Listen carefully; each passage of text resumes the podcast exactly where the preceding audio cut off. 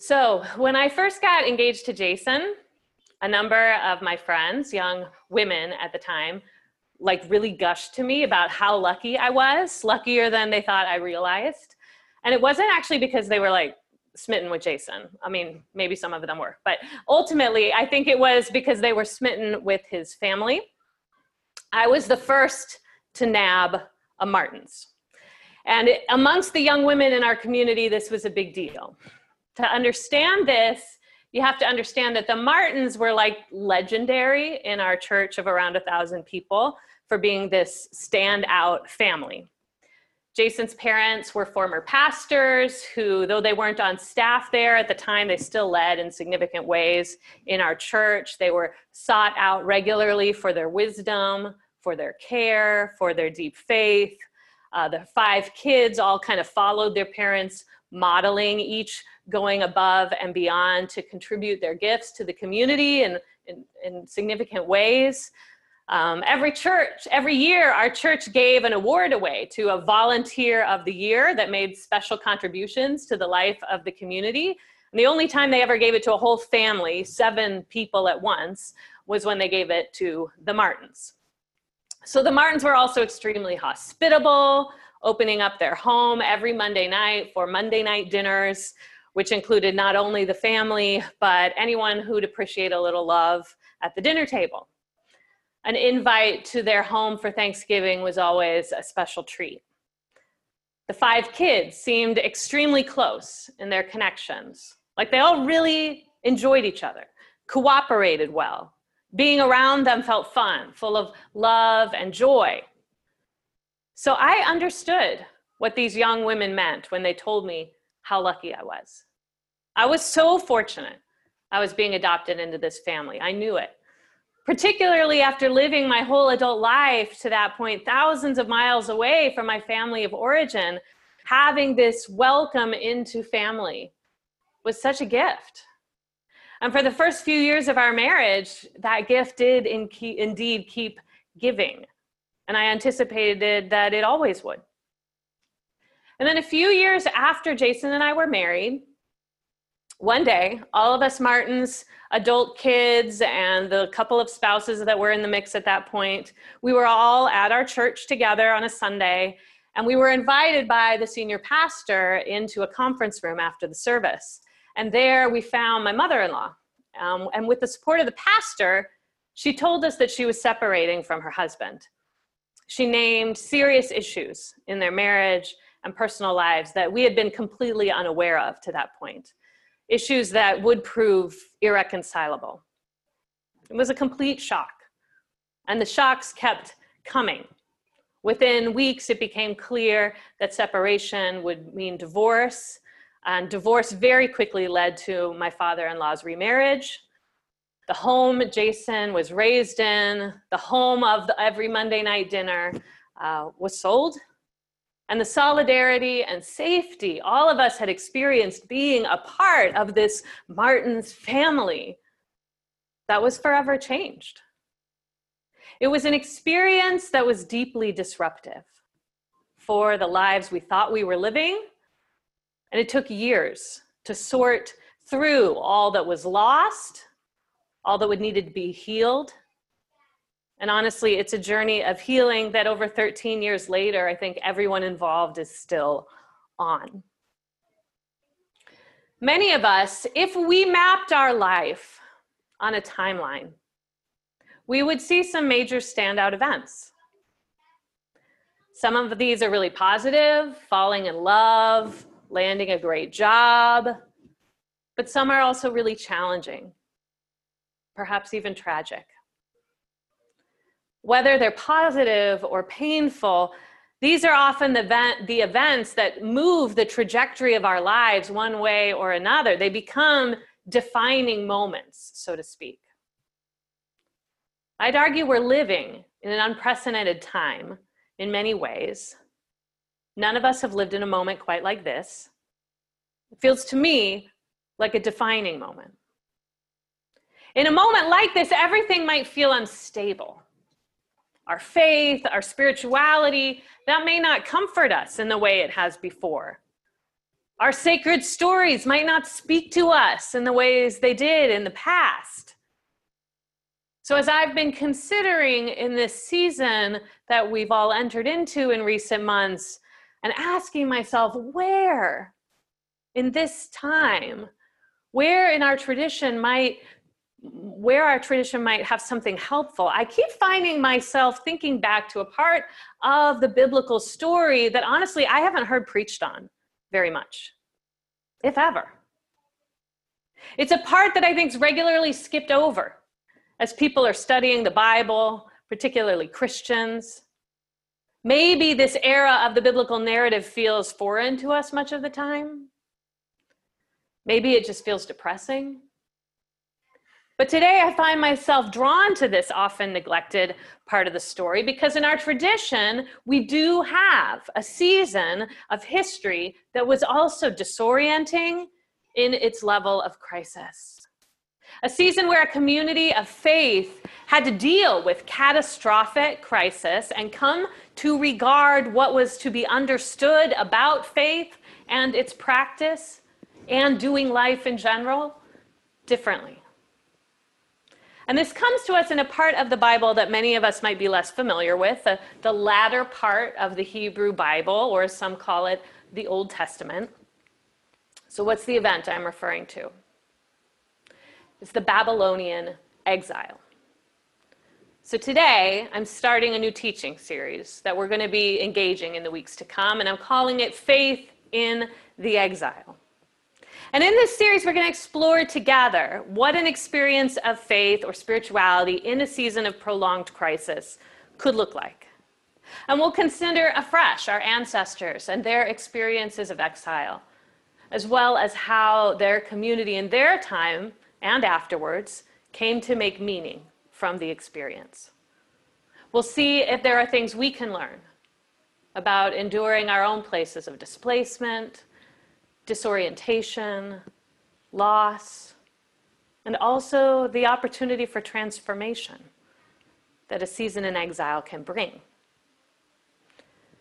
Today, a good chunk of our focus will be on background and context. I don't assume you all really know a lot about this part of the biblical narrative. Honestly, before I went to seminary, I really didn't. So we're going to have a bit of a Bible history conversation today, so we can all be somewhat on the same page as to what the exile even was. And then we'll take a look at a text that was written for the people of that era and consider a bit together how it might be instructive for us. So let's start with the background. What exactly is the exile? What happened there? Well, to understand that, we need to do a quick biblical narrative lesson, okay? By and large, the story of the Hebrew Bible, or what some Christians call the Old Testament, is really the story of the Hebrew people. And it's their connection to the God they knew as Yahweh, a name that simply means I am. And I think we have some slides that just kind of walk you through some bullet points. The story of these people and their connection to this God is rooted in the story of Abraham.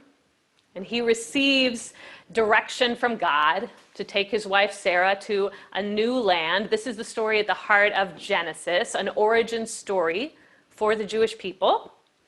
God promises countless descendants to Abraham, promises God will care for these people in a unique way, and they will be blessed to live in a land of their own. The dream starts to be fulfilled with the birth of Isaac, and through Isaac's grandson Joseph, the family is protected from famine in the land. They all become refugees in Egypt. And there the descendants prosper, so much so that the Egyptians over time become threatened. They enslave the Hebrew people, which seems like a significant setback in God's promise to Abraham. But the promise is reaffirmed in this big way as God intervenes and delivers the descendants of Abraham and Isaac from slavery in Egypt. So that's next big bullet point.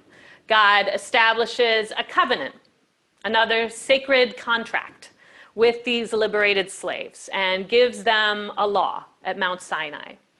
Now they are grouped in 12 large tribes named after the 12 sons of Jacob.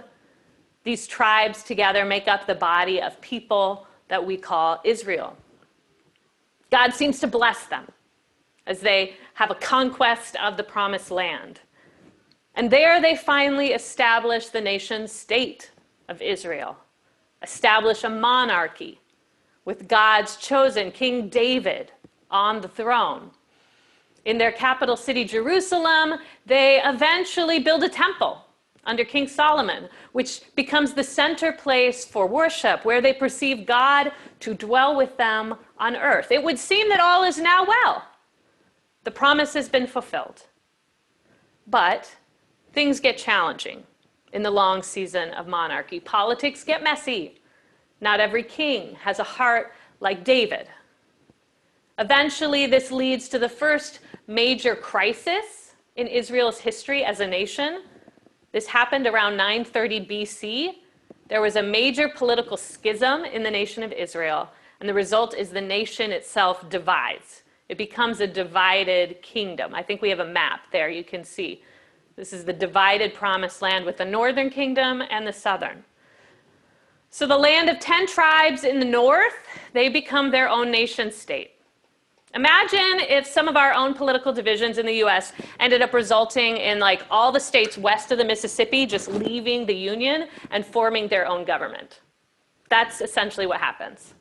So the people of Israel break into these two kingdoms. That you have the northern kingdom made up of the 10 northern tribes known as, and that now retains the name Israel for their nation state. And in the south, the final two tribes become their own state, and that's called the Kingdom of Judah. And there are two monarchs.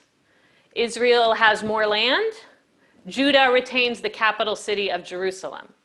They get the temple. Still, though there are these divisions, these different political realities, as a people, they're all still kin, right? They all still worship the same God. They still share the same origin story. They practice the same worship practices. They celebrate the same holidays. They're still all the people of promise that God would bless them and sustain them in the land. And then, about 2 centuries after this, the next big crisis hits. Assyrians attack the northern kingdom in 722 BC. And the northern kingdom eventually falls. It's a brutal conquering. Thousands are horrifically massacred. Those who aren't killed are stripped of their land, and they're relocated to various places within the Assyrian Empire and assimilated. So their culture is essentially erased. The northern kingdom becomes known as the lost 10 tribes, because as a people and a society, they vanish. All that remains now of God's promised people, the people who had once been called Israel in the promised land, now all that was left is this small kingdom of Judah. And though that kingdom does hold on for another couple hundred years, eventually another conquering power comes in to take over. Under King Nebuchadnezzar, the Babylonians take Judah apart. And we have a map of this one too. First, they relocate some of Judah's best and brightest, and they take the king, King Jeconiah, and they take his court and all of Judah's young leaders of promise, their religious priests, their most skilled artisans, and they forcibly take them on this journey and relocate them to Babylon. Daniel and his friends, they are part of this contingent that gets relocated. And this goes on for about a decade. And then eventually, around 586 BC, Nebuchadnezzar's army actually destroys Jerusalem altogether. They burn their temple to the ground. The rest of those who were still living in Judah, most of them are brought to Babylon too. Now, when this happens, Israel as a people has already come a long way since the glory days when David sat on the throne and Solomon built the temple. They've endured a number of significant blows to the living out of this promise they had held sacred from Yahweh since that era. They've been weakened and destabilized by each one. They've lost political and social unity. They've seen a huge part of their people and their land annihilated. And after everything they've suffered, this final blow, the exile of Judah, this is a devastating calamity. Now they have no land. They have no king. They have no temple. In the greater story of the Jewish and Christian faiths, the Babylonian exile is a defining moment. It's a moment that would forever change this community of faith. Nothing could ever be the same as it had been. There would be a before, there would be an after, but it would not be the same. That's how disruptive this event was in the life of the people of God known as Israel. If we're honest, I think many of us can identify that we also are living through a series of events that feels historically significant. The level of disruption, chaos, disorientation we've experienced in the last few months is really impossible to quantify. We have already, as a community, experienced the loss of the things we took for granted as part of our sacred tradition. We haven't worshipped together in a room in months. Our temple may not have been burned to the ground, but shelter-in-place orders have physically distanced us from one another, taken away the opportunity to share connection in a sacred physical space. And I think that's come at a real cost. That's not even to speak of the untold losses of human life, the economic devastation of recent months, and more. And on top of the disruption and tragedy of the global pandemic in the last couple of weeks, our nation has erupted in protest to racial injustice, spurred by the tragic and unjust killing of George Floyd by police. Even in the midst of a pandemic, when gathering is a dangerous activity, people have been taking to the streets around the world, crying out with a deep voice that what has been cannot continue to be. And the state, as it faces these outcries for justice with protesting bodies in the streets, has often responded through becoming more violent, escalating the anger and raising the level of danger our collective community feels. And all of these latest stressors have come in the midst of a larger season, a backdrop in which our democracy has been deeply undermined in recent years, with a presidential election just months away that in theory has the capacity to unseat the leader who's been working to undermine this democracy. There's significant trepidation. The leader and those closest to him have been making it clear for some time he will hold on to power at all costs. All of this coming together feels to me more than any time in my life that I can remember, like a collective defining moment. Of course, no two events in history are the same. But when I consider the intense era we are living in, and I look to our sacred tradition and the stories it tells, I find myself drawn personally to this part of our tradition's story in this season. If there's wisdom in our faith, in our tradition, to be had for how we endure a difficult season that will no doubt in some way define us, I believe that wisdom could be here. If there are insights on how spirituality could be maintained through a season of prolonged crisis and disruption, I believe the exile may be where those insights could be found. This is what we'll be exploring in the weeks to come throughout this series. So for today, I want to just take the rest of our time to pivot from the history lesson and look at one of these texts from the exile that I think might be instructive in framing our exploration of this part of the biblical story.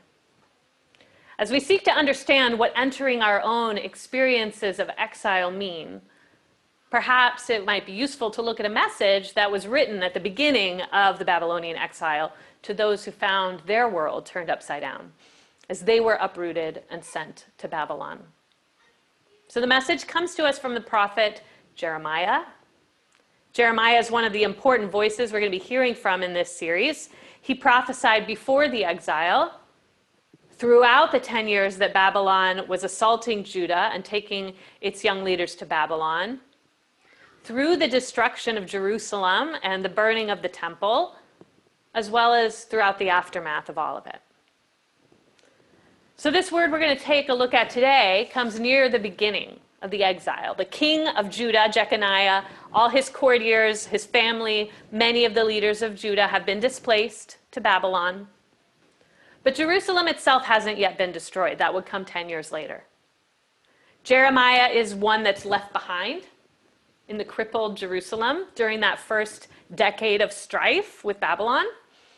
And from there, he feels called to write to those first exiles who've been taken. So we're going to start with the setup for the letter and then hear Jeremiah's message. You can read along with me. The prophet Jeremiah sent a letter to the exiles Nebuchadnezzar had carried off from Jerusalem to Babylon. And it was addressed to the elders who were left among the exiles, to the priests, to the prophets, to all the people who were exiled in Babylon. He sent it after King Jeconiah, the queen mother, the palace officials, the leaders of Judah and Jerusalem, the craftsmen, the metal workers had been exiled from Jerusalem. He sent it with Elasah, son of Shaphan, and Gemariah, son of Hilkiah. King Zedekiah of Judah had sent these men to Babylon, to King Nebuchadnezzar of Babylon. And the letter said, "The Lord of heaven's armies, the God of Israel, says to all those he sent into exile to Babylon from Jerusalem, build houses and settle down, plant gardens and eat what they produce. Marry and have sons and daughters. Find wives for your sons and allow your daughters to get married so that they too can have sons and daughters. Grow in number. Do not dwindle away. Work to see that the city where I sent you as exiles enjoys peace and prosperity. Pray to the Lord for it, for as it prospers, you will prosper. For the Lord of heaven's armies, the God of Israel says, do not let the prophets among you or those who claim to be able to predict the future by divination deceive you. And do not pay any attention to the dreams that you are encouraging them to dream. They are prophesying lies to you, claiming my authority to do so, but I do not send them. I, the Lord, affirm it. For the Lord says, only when the 70 years of Babylonian rule are over, will I again take up consideration for you. Then I will fulfill my gracious promise to you and restore you to your homeland, for I know what I have planned for you, says the Lord. I have plans to prosper you, not to harm you. I have plans to give you a future filled with hope. When you call out to me and come to me in prayer, I will hear your prayers. When you seek me in prayer and worship, you will find me available to you. If you seek me with all your heart and soul, I will make myself available to you, said the Lord. And then I will reverse your plight and will regather you from all the nations and all the places where I've exiled you, says the Lord. I will bring you back to the places from which I exiled you." Okay. So this is a word to those who've recently found themselves taken into exile. And as we look at it today, I just want to quickly draw our attention to a few things I notice that I think might be helpful for the places we resonate with entering our own season of exile. And the first, I think, is the first thing I think Jeremiah says that resonates is essentially this: settle in. You're going to be here a while. Settle in. You're going to be here a while. This is likely not the news anyone wanted to hear. Remember, when Jeremiah wrote these words, Jerusalem was still somewhat present, even though it had been significantly damaged. The city hadn't been totally sacked yet. The temple hadn't been burned down. There was a new king that took over in Judah. All of that might have given these leaders some sense that things could quickly turn around. They could basically go back to where they were. And Jeremiah names this And he draws the people's attention to some religious leaders that were present with them, giving these exiles some false comfort. He says, don't let these prophets among you, or those who claim to be able to predict the future, deceive you. So what was the deceit Jeremiah was concerned with? Later in the chapter, Jeremiah makes it more clear. These leaders aren't naming the injustices the people in power have been enabling and enacting. They have not been standing up to the powerful, confronting them for their idolatry, for the ways they've oppressed others, for their own safety and security. They haven't been speaking to the ways the people of Israel have been dishonoring their part of the covenant that they had made with Yahweh. Instead, they've been telling these leaders what they wanted to hear. God's on your side. All will be well. You'll be back in Jerusalem soon. As much as the people hoped life could go back to normal quickly, Jeremiah is here to say that's not possible. Actually, you got 70 years in Babylon, which most likely means whoever I'm speaking to is not going to see the return. So settle in. We're going to be here a while. When life gets unstable, I think all of us can resonate with the desire for things to return to a more stable state as soon as possible. When things were first shutting down here in early March, most of the orders were just for a couple of weeks. Many of us couldn't have imagined at that point that we would still be sheltering in place in June. As this reality became more clear, we've all had to receive our own version of this message. Oh, settle in. We're going to be here a while. There's another place this rings resonant to me this week. As I already alluded to, in the last couple of weeks, many folks of privilege, particularly those who are white, but also many people of color who are not black, have been waking up in new ways to the systemic oppression the black community has been facing for centuries, since before our nation's founding, and also to how the sins of that history are still active with us today. And as that waking up has been happening, there can be a rush of activity to fix the problem, to make things better, to restore our sense of stability. So people are taking to the streets in unprecedented numbers, and White Fragility and How to Be an Anti-Racist books have flown off the shelves. And these are very encouraging signs. Because of the action in the streets, meaningful things have happened this week that likely wouldn't have happened otherwise. Charges have been brought. Contracts with the police have been severed. We should celebrate these victories. But ultimately, buying a book on anti-racism doesn't make you an anti-racist, right? Don't get me wrong. I am a big fan of Robin DiAngelo's White Fragility or Ibram Kendi's How to Be an Anti-Racist. Both of those books have been extremely helpful to me in my own journey of understanding my complicity with whiteness. But they've also shown me that buying a book doesn't make you an anti-racist. You still have to read the book, and when you read it, you have to do the hard internal work of discerning where white supremacy and racism has been a part of your own identity and story. And that's not quick work. It's actually lifetime work.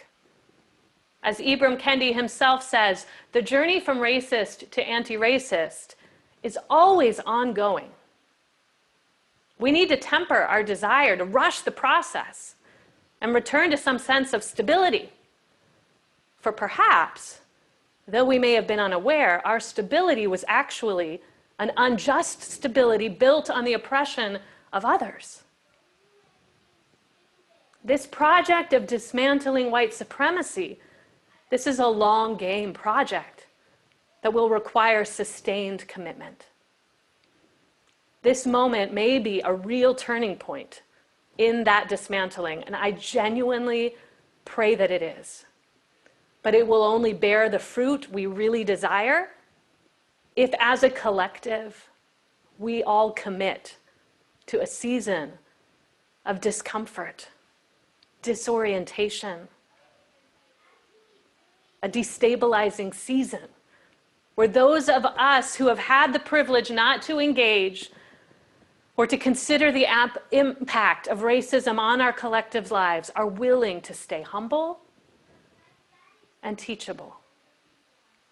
That means each of us who is not Black must be willing to do the work we need to do to own our own complicity in whiteness, and to come behind our Black brothers and sisters as they lead the fight for their God-given right to live freely and safely, knowing that their lives do matter. So welcome to the exile, friends. Settle in. We're going to be here a while. The second thing I want to draw our attention to, though, is an important word to hold alongside the first. There is life for you to live here. There is life for you to live here. Yes, Jeremiah is saying you're going to be here a while. This is a long game, and I know that's not what you want to hear, but he's also saying even in the exile, God wants you to find life.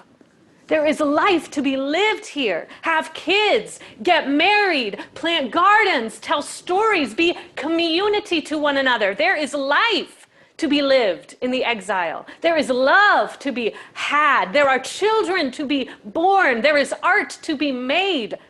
There are things to celebrate, even though those celebrations may look nothing like they had before. Did you all see the video of those dance parties in the streets this week? In Oakland, there was an action that was meant to resist the curfew. Interestingly, the curfew was lifted the next day, as thousands took to the streets and danced, a spontaneous dance party. There is life in the exile. Amen. With this call to not just surrender and try to survive, but to live in the exile, Jeremiah is asking his community to imagine life differently. This is ultimately a creative exercise. He's asking them to think of new ways to marry, new ways to have kids, new ways to practice faith. He's asking them to mix with people they hadn't before, to fuse with folks they never would have considered connecting with. Go ahead, let your kids marry some Babylonians. No one would have dreamt of that before. Let's find ways to build alliances, he said, and learn from our neighbors, even as you find ways to hold on to your own traditions and cultures in the land of Babylon. He's telling them that their own blessing will actually come as they bless those they are in contact with and build new, diverse coalitions together. Ultimately, I hear Jeremiah reminding them that they need to still pursue that which brings joy to life. The pursuit of joy is an affirmation of life. Amen? The pursuit of joy is an affirmation that we yet will live. When Jason's parents divorced, it unraveled so many things for us, particularly for Jason. Because his parents had been pastors, and much of his life to that point, family and church had been like all wrapped up together. When the family life fell apart, it presented a crisis of faith as well. It was his deep dive entry point into deconstruction. There was a season where I wasn't sure this whole dream of someday starting a community of faith, that we were already on that journey, but I wasn't sure it would ever come to pass, because we were sorting through really significant questions about what faith and spiritual community are even for, what they mean. But in that place of exile and angst, we also found new experiences, new voices, new places of wisdom, new ways to navigate the journey of faith that weren't built on certainty, but possibility, weren't about dogma, but were about mystery. And we found new joy in the journey. Truthfully, we wouldn't be who we are, and I don't think Haven would be what it is, if we hadn't learned to imagine the journey of faith and spiritual community differently in that season. In this season, we too have begun imagining differently. Imagining as a global community what weddings can look like, what graduations and birthday parties and church services look like. This week, there's been more imagining around what whole communities can look like. Communities that don't respond to crisis with violent law enforcement, but social support and mutual aid. To us, I believe Jeremiah is calling us to commit to this life-affirming reimagining. That is part of the turning point we seek. If the exile is to serve any purpose, perhaps this is the purpose. Like a caterpillar entering a chrysalis. The period in the exile transforms us so that when we emerge, we are different in important ways. And that brings me to the final word to the exiles that I think is important for us to hold on to too. This too shall pass. This too shall pass. Jeremiah made it clear there would be an end to the exile. It might not be the one any of his audience that he was speaking to would live to see. It may have been for their children. It may have been for their grandchildren. But it would come.